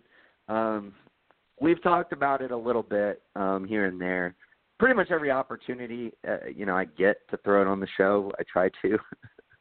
um, but hey, I also try to throw out, you know, that that New York stuff, uh, you know, for for uh, you and Joel Juwan, and I do actually try to throw in some good Boston stuff for Luke, but he's never on when we when we end up talking about it. Um, uh, good but, Boston um, stuff. Do you what mean now? every time we do good Boston stuff? You mean every time we do terrible, we're just playing like crap, and you want to talk about how shitty they are? That's not good Boston talk. Well, I talk about the good stuff too. I mean, they've just been know, really just dramatic this year. The la- the last couple of ones have just been very terrible Celtics play talk, and I can't shed any more Yeah. tears or words on them. I hear you. Um, my condolences, um, but not really. like, I mean, you you do have the Red Sox and the Patriots, so I'm not going to feel that bad for you, bro. like, so let's just be real. Um, but uh, Trae Young, man. Well, let, I don't want to make this like a Rookie of the Year conversation per se, um, because we're going to have our um, end of the season awards coming out very shortly. We've got about no more than ten games left in the season, if that. Um, so we're gonna we're gonna have plenty of time to discuss that. Um, but uh, what what is your takeaway from? Um, I mean, and we've discussed his play down the stretch. We can all agree he's been fucking terrific uh, for the last several months. But what are your takeaway from like these sort of other you know, you know, maybe one star player and then two up and coming uh, potential star players. Um, you know, giving some shout outs and uh, essentially like from their point of view saying, yeah, I mean, this this kid like this kid's fucking great. Uh, particularly, I mean, Donovan Mitchell just got through playing against him um, the night before he uh, hit the buzzer beater uh, to to beat Ben Simmons. Uh, so it's like, you know, essentially, or I say Ben Simmons, but the reason I say that is, uh, you know, Trae Young uh, in two nights just beat the second place Rookie of the Year from last year and the first place Rookie of the Year from last year, two nights in a row, beat their respective teams. Um, and you know, then you get Donovan Mitchell basically coming out and being like, "Dude, I just played against this cat. I mean, you just saw it. Like he's Rookie of the Year." Uh, and then of course you get Kuzma who who chimes in, and then Blake who chimes in. Um, but what you know, what are your thoughts on you know these players kind of stumping uh, for Trae Young, Juwan? Um, I mean, you know, it's. Uh, I was listening to the jump, and according to Rachel Nichols, um, those guys are close. Um, so I, it, it makes sense, but it's not one of those um, just lobbying for your guys. Um, he has a a good case for Rookie of the Year. I personally, excuse me, um, still give the edge to Luka for full body of mm-hmm. work. Um, but yeah, Trae Trae did Trae right now is changing the narrative. The narrative no longer is you. Oh, the narrative's done been changed, bro. Oh no no right right right. But I'm saying through through since the All Star game, his level of play, it, it's no more of man you pass up on Luka. It's now yeah, either way, you got a really, really, really good player. Um, I, I think at, at most, um, I, I think they'll both be all stars. I'll say that. Uh, Trae Young, especially being in the East, where there's like maybe three like elite point guards in the East, um, you're definitely going to be an all star over there. That that's a hundred percent. Um, and Luka Doncic, it's just like you now got Kristaps and Dirk might come back, so it's like you got Hardaway there. Like you got a nice team over there um, to help you grow into the legend that I think Luka is gonna is gonna become. Um, but yeah, Trae Young's play has been just insane. Like I, I I'm glad we got out of the comparing him to Steph Curry, and it's now just evaluating Trae Young for being Trae right. Young. Um, yes. He's he's elevated the Atlanta Hawks to to um, exciting basketball. Like I, I find myself trying to see when's the next time the Hawks play. Um, and I haven't felt that since the the Joe Johnson years. Uh, not Joe Johnson. Yeah. Josh. Yeah, Joe Johnson, Josh Smith, um, Al Horford. Yeah. Um, years where I was just like, I I I have to watch these Hawk games. Like it's so much fun. Um, that's what he's done, and you you got to just commend him for not hitting. Well, it's funny because he hit the rookie wall early. Usually, rookies start right. off really hot, then hit it. Um, he flipped it, which if you're a Hawks fan, you're glad yeah. because now it kind of feels like you don't have to worry about that slide going into next year. He got all of it out of it. Right. Um, so I mean, hopefully, I honestly think you got Luka and you got Trae, who are both going to become um, these all-star elite players in their respective conferences. Um, and like I said, I'm just glad the narrative has changed to where people aren't now saying like you're gonna regret not just keeping Luka. Now it's yeah, sure. I'm kind of glad we got the guy that we got. Like he's perfect for our team. Yeah, you know, I mean, uh, and we'll talk about this in a minute when we really kind of dissect this trade. Um, but yeah, I mean that that certainly kind of was the narrative. It, it, I mean, y'all know. I, I mean, I felt that way. Um, you know, when when the trade went down, uh, you know, I was like, why? Like, I don't think this is a good idea.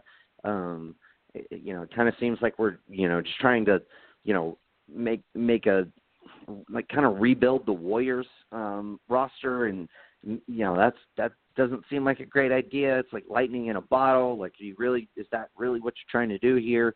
Um and you know, the the more I've had time to process it and and look at Trae's play and of course Huerter's play and um Collins jump um it, it, the picture starts to unfold in a slightly different manner than oh we're just trying to recreate the Warriors. Um, so, but yeah, uh, that it, it is good that we're getting away from it, both narratives. The the narrative that um, the Hawks made some sort of um, franchise altering mistake by making that deal, and the other narrative um, of you know we we have to compare uh, you know Trae Young to Steph Curry because they're both you know these these smaller uh, point guards who can drain 35 foot jump shots. Um, because honestly, other than that, they're not a whole lot alike. I mean, Steph is not the passer that that Trae is. Um, like they, and particularly wasn't you know at at such a young point in his career. Steph has always kind of well, at least since they've been good, Steph has always kind of played off ball and is way fucking better at playing off ball than Trae is. Um, to running around screens and all that kind of stuff. That's not Trae's game. That's Steph's game. Um, so other than just being these undersized guards that can hit 35 footers, their games are not really that similar. Um, they like, they both yeah, they also both have, have a point. pretty good handles. Yeah, no, they do. Um, and and so yeah, I mean, you you could certainly throw that in there too. Um, but I mean more of how they approach the game.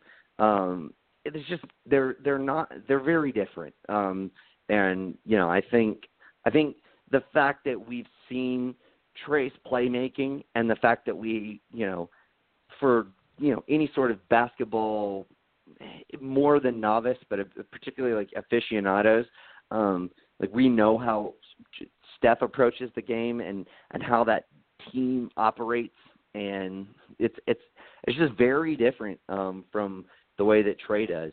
Um, you know, obviously Draymond uh, is a big part of um, manufacturing points on that offense. Um, prob- you know, I would argue a bigger part than what Steph actually is. Um, Steph is is more there. He kind of acts as a shooting guard.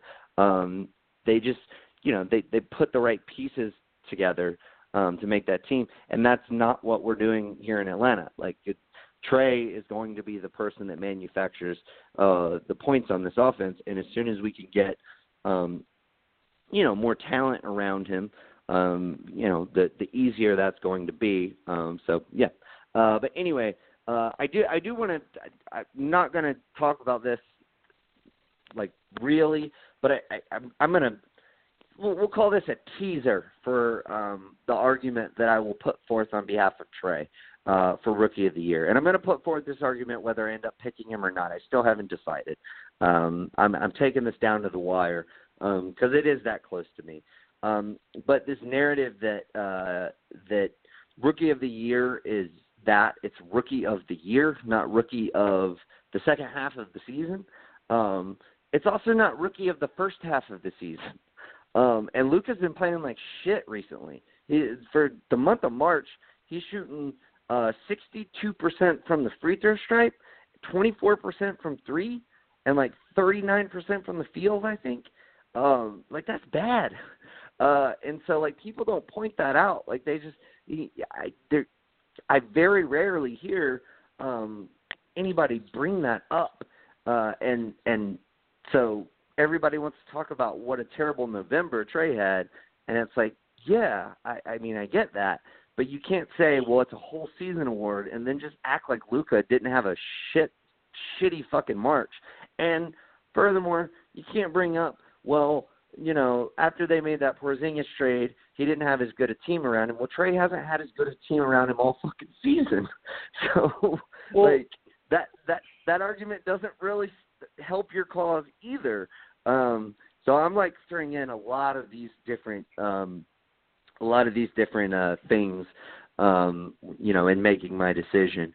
Um, but I, hey, right now they're locked like head to head in field goal percentage and three point percentage and true shooting percentage.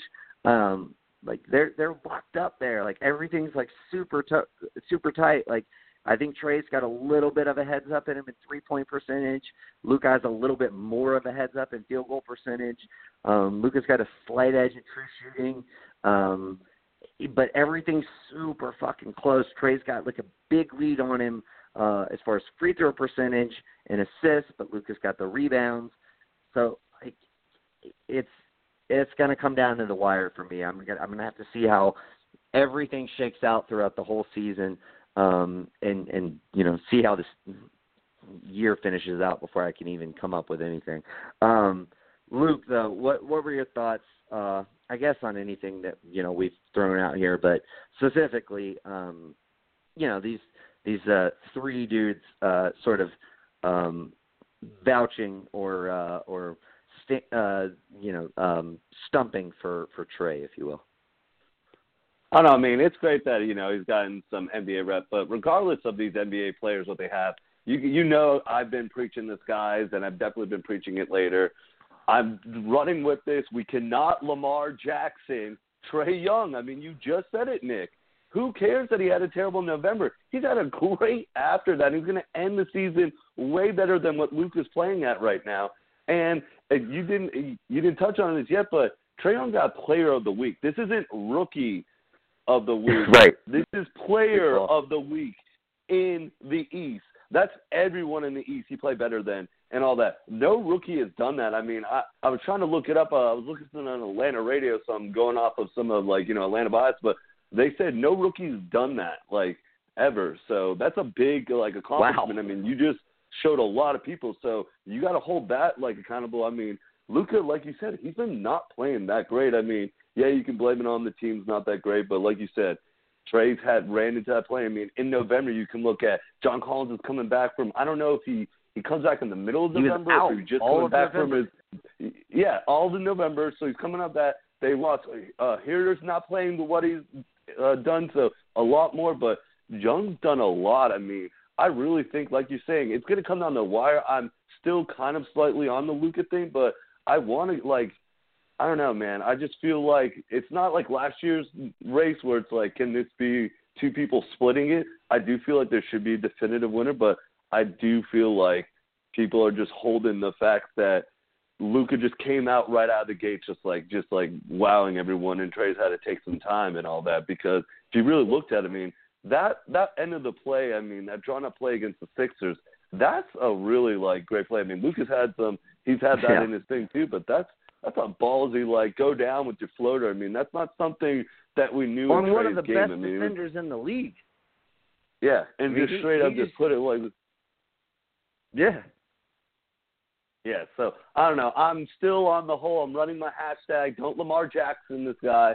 The hopefully the writers are starting to come around and all that because it doesn't come down to. That's the bad thing about these awards. It doesn't come down to players and coaches and all that who can be sensible all that. It comes down to writers, and I'm just hoping it's not like a writer's block and all that, and they're just like going to be biased and just kind of like mail this one in. They've mailed it in since January. That they really take a look at it, Right. and look at this body of work, and really like see like you can go if you want to even go small run sample size. I'd rather take the the small run sample size, like the five game that uh, Young had at the 30 points, than a good five uh, like best five game run that Luka's had because I'm pretty sure Luka's Sure. hasn't had that over a good five games. So there's a lot of things like don't I get me wrong, it. Luka's great. He's gonna be great for the Oh, whole yeah. rest of his like career and all that, and Young will be too. But I do think that we should just be paying more attention that this race isn't a clear runaway. And coming down to these last couple of games, I mean, uh, like you said, they just beat two playoff teams that are contending, like that are like Right. really fighting for playoff seats. And the Hawks have no business winning, and it's and it's. I mean, you know, it's, other people too are playing well on the Hawks. It's like you said, you you kind of hinted into it earlier when you're giving some shout outs to other players in the Collins and and the Heaters, and you know everything's working out for you guys. But it's just, I don't know, Young is just, I don't know, he's really just impressive in his passing and just he's just gotten better as a player. And I just don't want to hold his n- terrible November against him because his numbers aren't that bad, and especially if you take out that month, his number his numbers are really good. Yeah, and and also another thing with that Philly game, um, Trae looked good defensively.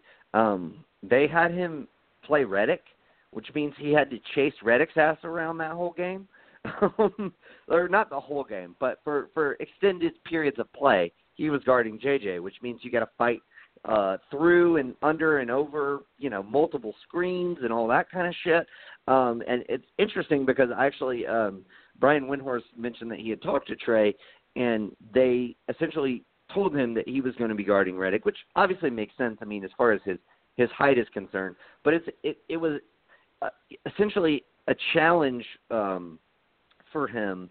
Uh, and and that's what he what he told Windhorst was it, you know was a challenge for me. I mean it's you know people talk about how the league's not physical anymore. Well yeah you try to chase JJ Redick through all of these fucking bodies um and tell me the league's not fucking physical. Like it's pretty physical when you're trying to chase around one of the best you know guys to get around screens and hit threes. Um and he did pretty fucking well. He did a pretty good job on him.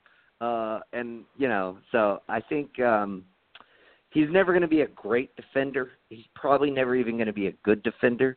But I like that he took that challenge upon him and was like, "Sure, I'll fucking if that's what the team wants me to do, needs me to do, I'll try to chase JJ Redick's ass around." And he did a pretty good job. Like I, I like there there were several plays. I think he he had like a steal at one point. Uh, I can't remember exactly, um, but like yeah, he definitely had a steal at one point where um, or no, I think he uh it wasn't a steal. He um he he uh Redick caught the pass uh near the um near the uh side of the court and and Trae kind of uh reached in and and uh slapped the ball against him and it, and it hit off Redick and went out of bounds and and you know so uh you know the Hawks got the turnover um but like just little plays like that and it's it's it's nice to see him giving uh, giving the effort, putting forth the effort, um, which is you know something that we haven't seen all season.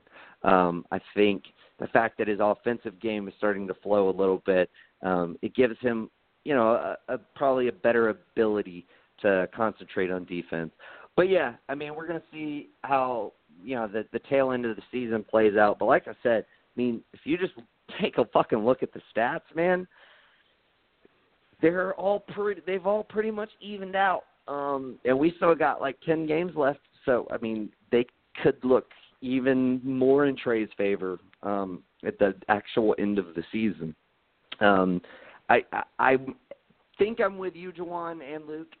I'm still leaning Luka, Um but I I just don't I get frustrated by the narrative that it's either it's obviously Luka or people who decided it was Luka, like you said, uh, Luke, back in January, and then are just unwilling to even hear a discussion. Um, like it, it was made a discussion, uh, you know, over a month ago, like six weeks ago, um, and it's more than just a discussion now. like so, um, people need to wise up because like my dude's fucking going off, and he needs some fucking uh, needs, needs some respect on that name uh, and I'm glad that um, at least some of these NBA players are coming out and uh, you know throwing that respect towards them. Um, I will say this though, just a quick side note. Um, uh, both Trae, I heard this earlier. Both Trae and um, uh, Donovan Mitchell are also with Adidas, um, and um, Donovan Mitchell. I feel like just in general, like he was the guy who came on at the tail end of last season, and he was going against the guy who had played well, you know, throughout the entire season, and you know, the kind of bigger dude, um, and he had to like, you know, kind of fight his way there, being the smaller, had to be craftier. There's a lot of parallels here, um, which I think could lean towards him, him like just kind of having a bias, if you will, towards Trae. Um, as far as Kuzma, I can't find any discernible bias there. I think he probably just, you know, he's probably just like, yeah, man, I agree. I had to play against him. He's fucking great. Um, I mean, he did. Uh, that was the game uh, that I think was almost the nail in the coffin for the Lakers. Was the game right before the the um, All Star break where the Hawks beat the Lakers. Um, but uh, and Trae did have a very good game in that one. Um, but uh, also Blake Griffin, uh, Sooner, um, Sooner Nation there. So a little bias there. So there may be some bias going on between two of these three guys. Is all I'm saying. Um, so I, you know, I, I will like say, Nick. The, yeah. I will say when you get a chance, uh, if you go to ESPN.com and um, just type in Trae Trae and Luka's name, they have some where you could mm-hmm. split it, where you could see like the points and stuff that they average October, November, December, January, yeah. February, March, pre All Star, post All Star. Mm-hmm. I'm looking at sure. it and I'm kind of like, one of the positives for Luka, I get what you guys are saying. Like he hasn't been that tremendous since the All Star game. His numbers haven't drastically dropped either. It's kind of just been right there. Um, obviously, Trae has had way better numbers no, since the All Star game. It's been his efficiency. His efficiency right, his has efficiency. been horrendous. Right, right. But I think the issue we're gonna we're gonna face is like what Donovan came up against Ben last year was Ben was the overwhelming favorite, and then Donovan came on, and then it was just like, oh wait, Donovan not only is like balling, but he took this team to like the the playoffs, coming on hot in the second half. People already had their mind made up, and then Ben just kept it consistent. Then Ben had that one huge game against LeBron towards the end of the season that really gave you that look at like, yeah, it it, it looks like it might be Ben. So if Luka has one of those huge moments against Golden State and they play all their guys, um, you could see the same kind of thing. But I agree with you guys. I don't think it's like Luka dot dot dot dot dot then Trae. They're right there, but I think you'll have the same situation you had last year, um, to where it's like you have the overwhelming favorite, then the other guy comes on super hot that you can't ignore him, but then it's kind of like, yeah, but this guy I feel like has been doing it longer. So I, I think that's where you're going to come up with, and it's one of those things where it's like Ben was more popular, Luka was more popular. Donovan then came on and took the shine, just like Trae is looking like he's doing. But it just looks like they're going to go with that overwhelming favorite guy that they had at the beginning of the year. Yeah, like look, I've got no doubt in my mind that Luka will win Rookie of the Year. Um, I really don't. I think he will win it. I'm just saying, like, I what I'm saying is whether he should or not. and gotcha. I, I think I think there is like I'm I'm talking about it as as for my personal pick. Um and you know, I'm still undecided. I got it, you know, like I said, I got it I and I even said as of right now I'm probably still leaning Luka. Um you know, I, I I'm obviously trying my best to like set my bias aside. Um but you know, I I still think I, I think that that you know there you know I've already kind of said it, but I I do think that there is um a, an unnecessary um narrative that uh you know Luka somehow had just been so so constant throughout the season. And while his points and, and rebounds and everything have, as of lately, his efficiency has just been terrible. And it, you can't argue his free throw percentage. His free throw percentage has been steadily going down all season, um, and Trae's has been steadily going up. Um, now I know it's only one aspect of the game, but you know we mentioned a lot of the other stuff. But hey, we'll have plenty of time to um, discuss that when we get into uh, you know the um, our end of the season uh, awards. Um, but anyway, um, I just want to try try to do this relatively quickly. We'll probably only touch on the actual really big names here. Um, just try to review some of this season's trades um, and, and kind of the effect that they've had. Um, I feel like we've talked about Trae and Luka enough, um, so let's just skip that one. Um, Kristaps going to um, the Mavs. There's not really a lot to assess there. The only thing that I will say is I do worry about how the fit is going to work with Luka. Um, I really like Luka playing the point forward position because they can essentially, um, you know, basically hide him on defense. Um, where you know when you have Luka, are you to, or where you have KP6, are you to play him at center? I, I don't necessarily like that, mainly for his health. Um, you know, going up against those big bodies in the paint, so that concerns me a little bit. Um, anything that you would want to add to uh, to that, uh, Juwan? Um, I think they'll be fine. Uh, and, and the reason why I think they'll be fine is KP was able to play successfully, um, one next to Kanter, um, and you kind of had to help defensively a lot. Um, and he played really well with Melo. So it's like if you could play really well with Carmelo, who is super ball dominant, and plays no defense at all. Like not even like a liability. Like he doesn't even try to.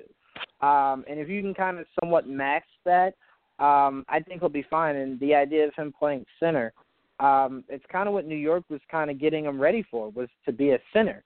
Um, so I wouldn't rush him back into being a, a five, but it is something I would let him know that it, it is in your future. You're going to be the five for this team because of how great you are defensively with your length and your ability to um, protect the rim. So, sure. I mean, if I'm if, if I'm the Mavs, I'm letting KP know that that is in your future. yeah, and that brings me. I guess I'll, I'll, let me kind of follow this up because, a lot of their, I guess a lot of how good this team can be is going to depend on what they do this off season. They've got a max cap spot. Um, they've got a few decisions to make um, there. But after this off season, they're going to be pretty much locked up. They got to give um, KP that that extension. Um, so thereafter, you're probably not looking at max money again. I think if I'm them, uh, I really want to fucking go after Jimmy Butler or maybe even Kemba Walker, but I'd rather go after Jimmy Butler because I want Luka to have the ball um, I don't necessarily think that's the best fit. I just think that I I don't want to go get a guy like Nikola Vucevic because um, I do I think you're right. If you can get KP6 healthy and to play that five spot, and you can hide Luka at the four, and then you can build your offense and defense around that. Um, that makes the most sense to me, and I think Jimmy Butler, his versatility, basically being able to guard one through three um, and essentially play one through three um, offensively. Even uh, like I think that helps them out a lot. Um, I think they're kind of a sleeper team for Jimmy. Um, if the if the Sixers don't give him a great offer, if I'm Jimmy Butler, I think I'd probably rather go play in Dallas than go to LA. What what are your thoughts there? Yeah, I'm I'm completely with you. I mean, because we saw a bunch of these guys saying how much they um they were interested in playing with KP. Um, again, it could have been them playing with KP in the big city, but I think it's just KP in right. general. I mean, the guy's able to do so much, and he makes he makes playing basketball so much easier for guys um, because you have guys thinking twice about driving to the lane because of his ability to block the ball, alter the shot. Um, he's essentially Mitchell Robinson. If Mitchell Robinson had a bit of offensive ability. Um, it, it's just one of those things to where it's just like it makes things so much easier. You can fast break. Um, but I'm with you. If you can get Luke at the four, which I think he's fine playing one, two, three, four, um, and then KP to buy into being that five, um, and then you could bring in the Jimmy Butler. I don't know if you still keep Tim Hardaway or not, um, but figure out. Well, yeah, I mean you'd two. have to. He's on the books. But like, no, yeah, I'm that's saying what I I'm don't saying. know if like, you would then want to move him. Oh well, yeah. I don't know if you could, um, but I I, mean, I think would want him. ultimately, right. I think I think you're operating under the assumption that he's going to be there. Um, so I mean, in, in my kind of thought process, it's let's get you know essentially let's do what the Sixers do with Ben Simmons, um, and you know essentially like we'll let Luka run the point, um, but then we'll just get like you know Hardaway and Jimmy, um, and then you know one other kind of wing player. You you, you still got Courtney Lee. That that would actually probably be my starting lineup, honestly, because um, Yeah. you got like three kind of versatile um, guards, guard forward types um, to you know play on the wing. Um, then you got Luka distributing the ball, um, and you got KP six inside. Um, you're probably going to suffer a little bit on the boards. Um, but you know, I mean, Jimmy Jimmy's no slouch on the boards. Um, he, he's not afraid No, to get in there and body guys. Um, so I don't know. I think that could be interesting uh, if they wanted to go that route. If they're willing to commit to four years of Butler. Um, but you know, the fact that they've traded so many of their assets away, I don't, I don't necessarily know if they have a better option at this point. You know what I mean? Like, and No, they need to get a free agent this off season. I think Jimmy Butler might be their guy. I think they should really press hard for him. and as much as I don't want them to get Jimmy because I think it's really I good with the East don't want them to having some semblance, um, some semblance of stars. I'd rather some of these bigger names that are in the East stay in the East because it's so little. Um, Mhm. But yeah, Jimmy, if if you can get Jimmy over to Dallas, you then on paper. I mean, let me stress that on paper, you're looking at a powerhouse of a starting five um, over in Dallas. I, I wouldn't mean, go that Luka, far. well, no, hear me out. Hear me out. Hear me out. We know what KP was pre-injury, right? Where we were Sure. talking all-star. KP was was looking to be a star in this league. Um, Yes. You got Jimmy, who's already a star. Yes.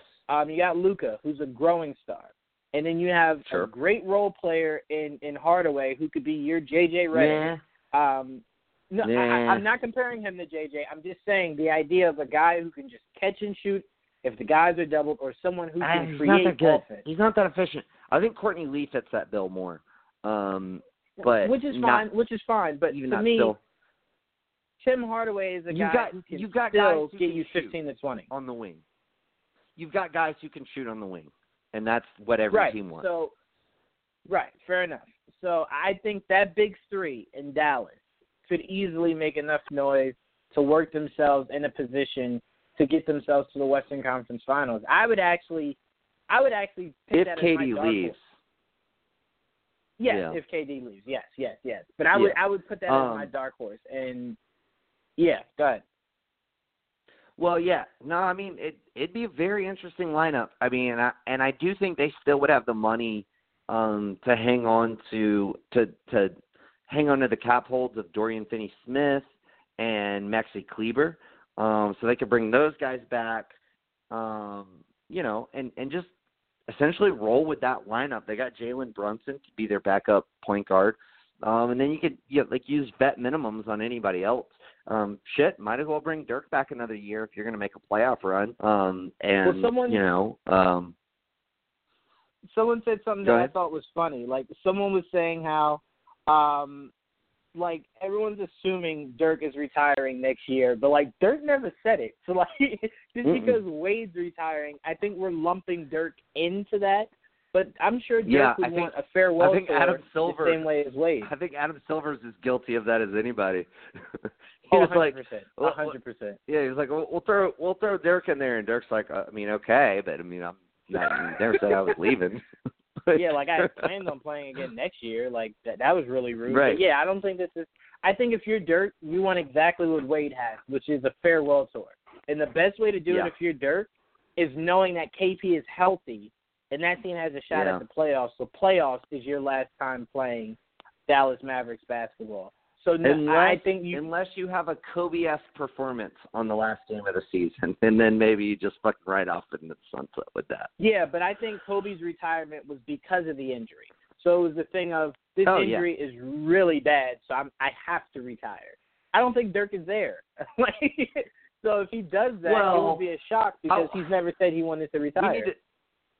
to, yeah, uh, we need to move on. But I just real quick, I'll say this: um, I think that Kobe knew because of his injury he had lost a step, and Dirk's lost a step regardless of any injury. So I think that's the thing.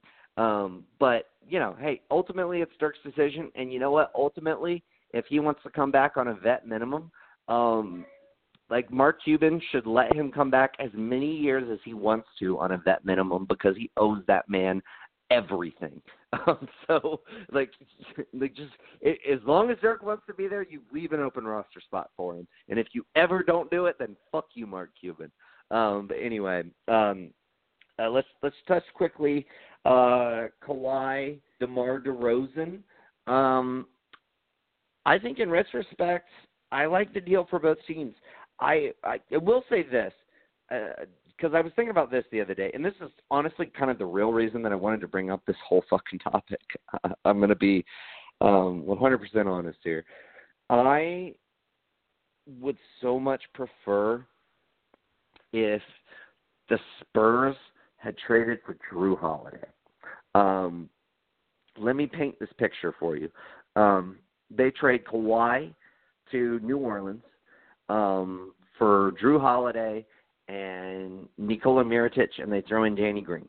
Um, so at that point, New Orleans would have um, uh, Danny Green, uh, or Elfrid Payton, Danny Green, uh, Kawhi Leonard, uh, Anthony Davis, and Julius Randle as their starting five. That's the kind of move that could have maybe, you know, made Anthony Davis happy throughout the season, and you didn't get into all this fucking bullshit throughout the year. And if you're the Spurs, like, could you imagine them having a guy like Jrue Holiday fucking guarding the wing? Um, like DeRozan is fine. Like he's a solid player. He ain't any kind of defensive threat.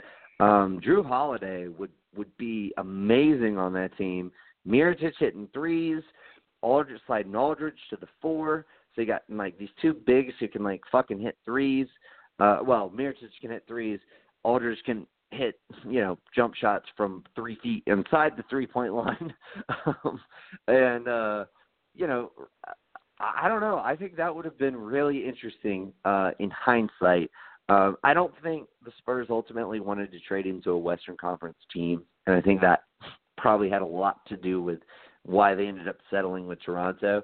Um, but I don't know. I was just thinking about that uh, like a couple days ago and thought, man, that would have been really fucking interesting. And you know what? If you're New Orleans and it didn't work out, and say Kawhi leaves, you're in the same fucking boat you're in now without all the fucking drama that's ensued.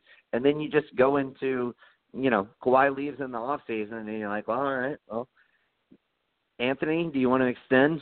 No, not really. Okay, we're going to trade you now. Like same boat, really. And it's not like you got that much for Mirotic anyway. So I don't know.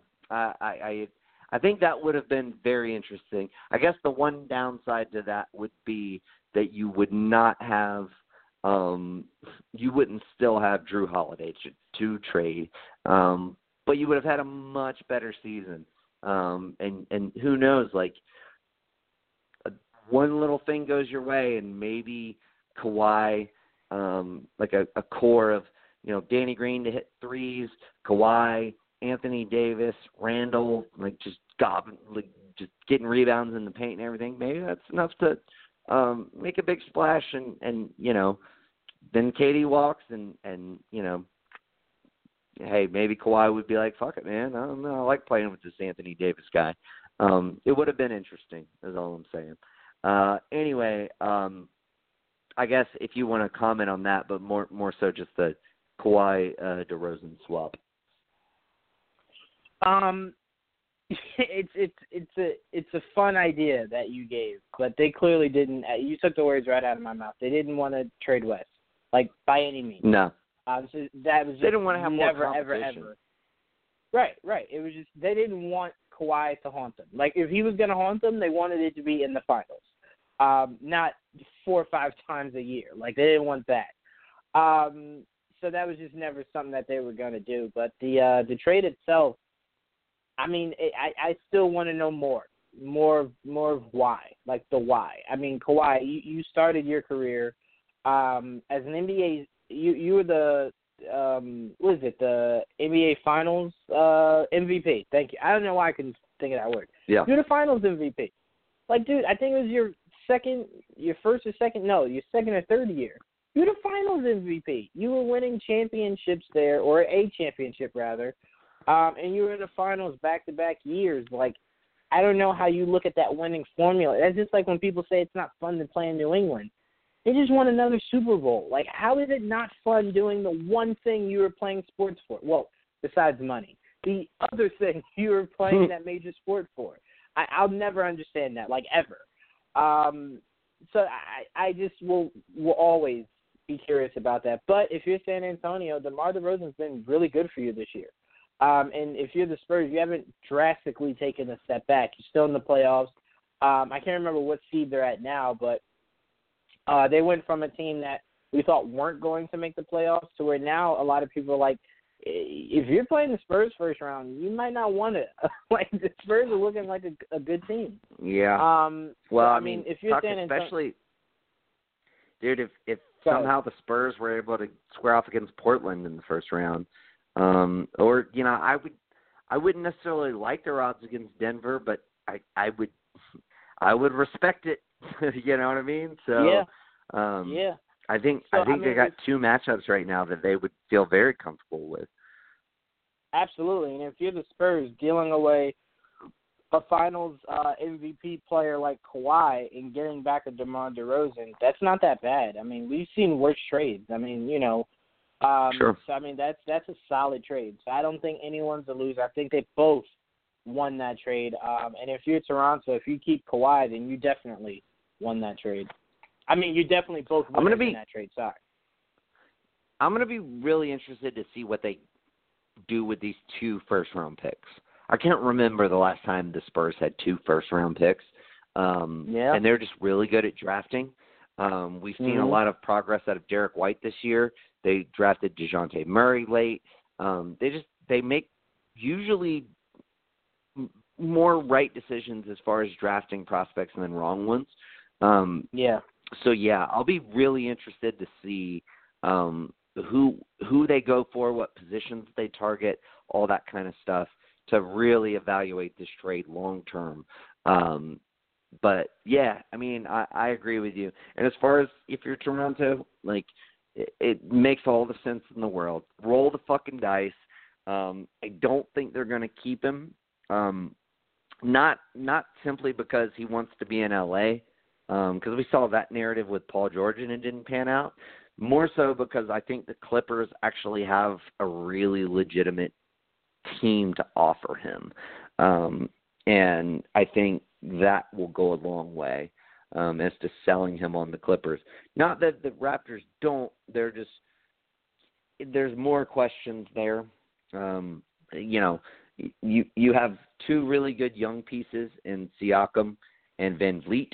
Um, but I don't think VanVleet is really a a starting caliber guard. I think he's like the best of the best kind of backup point guards, um, which is really good to have. But like, that's not what I would quantify as like a great young role player. Um, it's like a really good young role player. Um, Siakam is great. Siakam is going to be fucking. He, he may very well be the most improved player of the year, um, and he's fucking awesome. Uh, and Anunoby, um, he's solid. Um, I struggle to see how he fits with Kawhi um, and Siakam at the same time. Um, so that's a question. Um, but like, I mean, if you're looking at the Clippers lineup with Shai, they just picked up Landry Shamet. Um, they've got Lou Williams off the bench. They've got, uh, Gallinari. Uh, they've got um, they just picked up um, uh, Zubac uh, from uh, the Lakers. Uh, they got Harrell off the bench. Uh, they got a really fucking good team of guys that are signed, either signed through next year or in um, Zubac's case, uh, has a very very low cap hold. Um, so the, the the Clippers team looks really nice uh, right now, and I, I think that'll be the deciding factor, not him wanting to be in LA. Um, damn. Well, we we ran a little long, so we're gonna have to leave it there. Unfortunately, we'll we'll uh, maybe delve back into some of this other other uh, trades um, next week. Um, Thursday we're going to be off. Uh, it's obviously tournament time, um, so we're going to be off this Thursday. We'll be back next Tuesday and next Thursday. Uh, Dane uh, will obviously be on tomorrow with another episode of Wrestling Geeks Alliance. So be sure to check that out, seven o'clock tomorrow night, Wednesday. Um, and of course, uh, the whole gang will be here uh, on Sunday at eight o'clock uh, for another episode of Geek Vibes Live. So be sure to uh, check us out then. Uh, Jawan, man, thanks for joining me. Absolutely, man. Have fun. Indeed, sir. You as well. Uh, but until next time, we will see you then. Until then, that was terrible. Until then, next time when we will, huh? What's going on? Uh, anyway, uh, we're out. Peace. Peace.